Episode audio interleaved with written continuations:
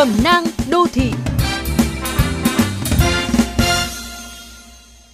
Các bạn thân mến, dịch bệnh và giãn cách khiến cho chúng ta giao tiếp trên mạng xã hội nhiều hơn.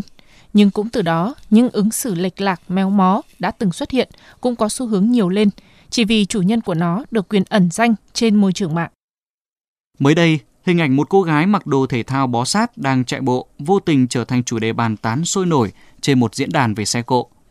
Chưa nói đến vi phạm sử dụng hình ảnh cá nhân khi chưa được cho phép, hầu hết người bình phẩm trêu chọc đặc điểm cơ thể cô gái đều không nhận ra. Họ đang miệt thị ngoại hình, một trong những hành vi tưởng là cho vui nhưng để lại hậu quả rất trầm trọng, có thể khiến nạn nhân gặp khủng hoảng tâm lý và còn làm cho trẻ em nhầm tưởng đó là một thú tiêu khiển.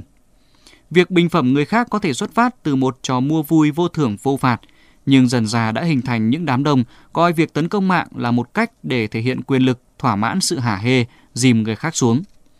Nhiều cuộc so tài về rap đã phải dừng lại do người trong cuộc bị fan đối thủ, fan trung lập tấn công mạng, gây gián đoạn việc kinh doanh, đời sống cá nhân.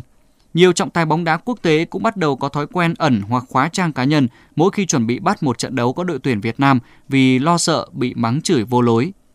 Có lẽ chưa bao giờ tham gia vào đời sống trực tuyến, mỗi cá nhân phải tỉnh táo, cẩn trọng như bây giờ.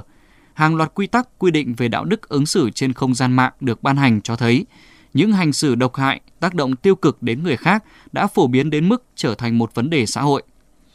Mạng xã hội là một sân chơi nhưng không dành cho mọi trò đùa, là công cụ để kết nối nhưng không nên kết nối những điều tiêu cực, càng không nên là nơi để ai đó thể hiện một phiên bản xấu xí của mình.